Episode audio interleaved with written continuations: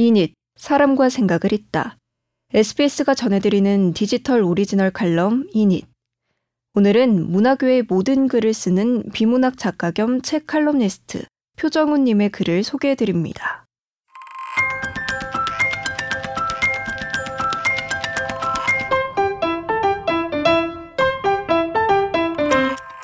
책을 내고 싶다면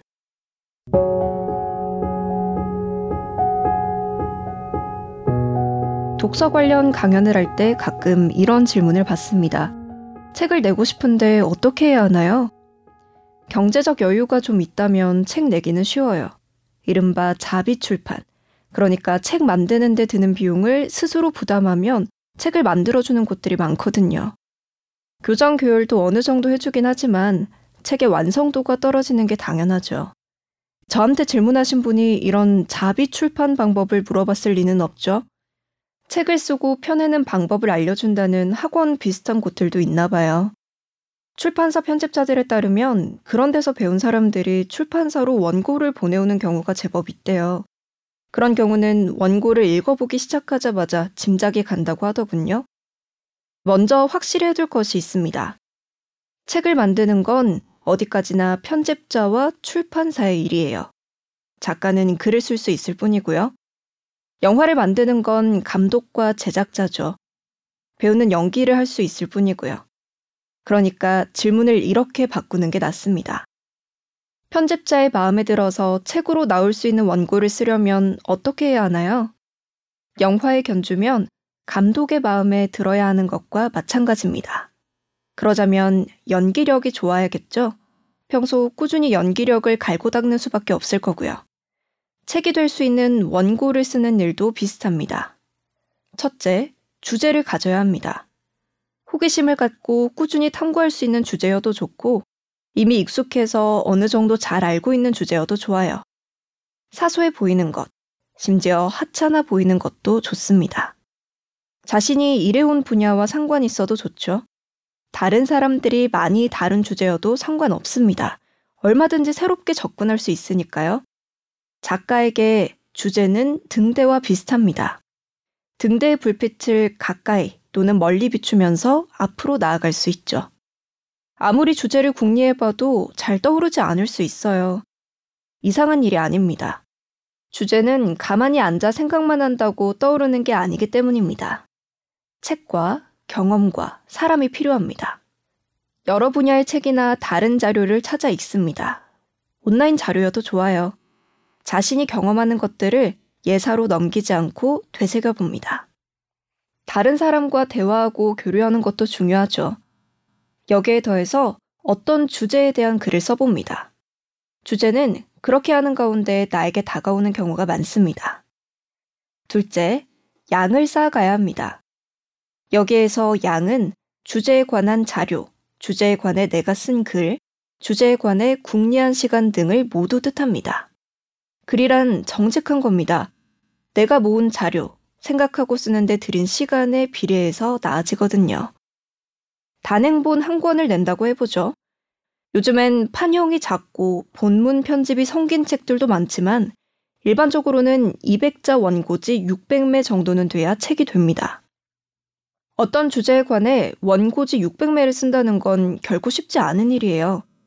200매 정도까지는 그럭저럭 써내려갈 수 있을지 모르지만 그걸 넘어가면서부터 벽에 부딪히는 분들이 많더라고요. 그럼 어떻게 해야 할까요? 주제를 소주제로 나누면 됩니다. 600매 분량을 소주제 30개로 나누면 소주제 하나에 20매가 되죠. 50개로 나누면 12매가 됩니다. 이렇게 하면 원고지 600매를 써야 한다는 부담감에서 어느 정도 벗어날 수 있습니다. 그렇다면 문제는 이겁니다. 내가 잡은 주제를 과연 30개 이상의 소주제로 나눌 수 있을까요? 이것도 막상 해보면 어렵습니다. 그래서 양이 중요하다는 거죠.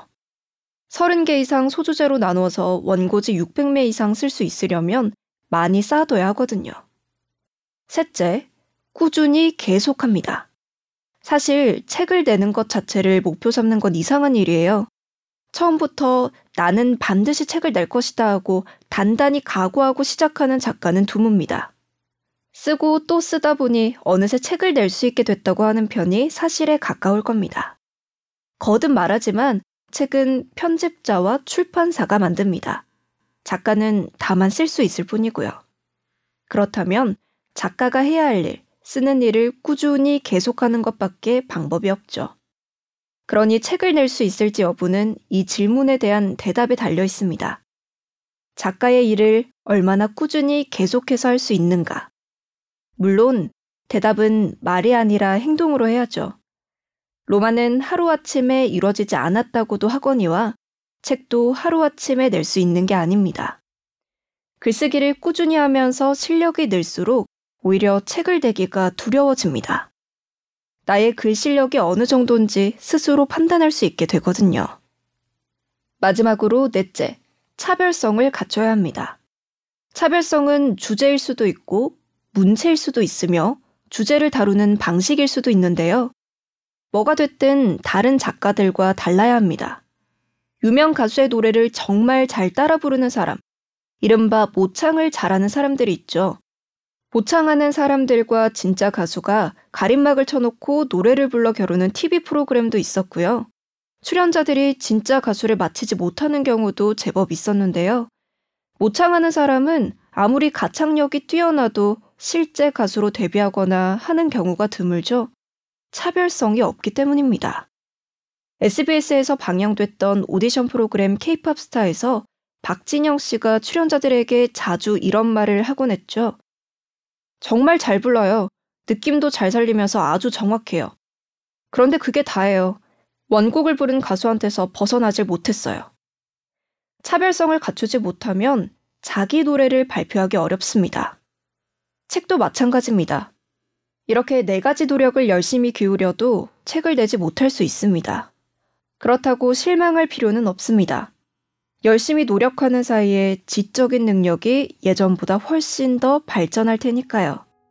어떤 주제에 관해 꾸준히 자료를 정리하고 생각하며 글을 쓰는 경험은 그 자체로 값진 일입니다. 설령 책으로 나오지 않더라도 말이죠.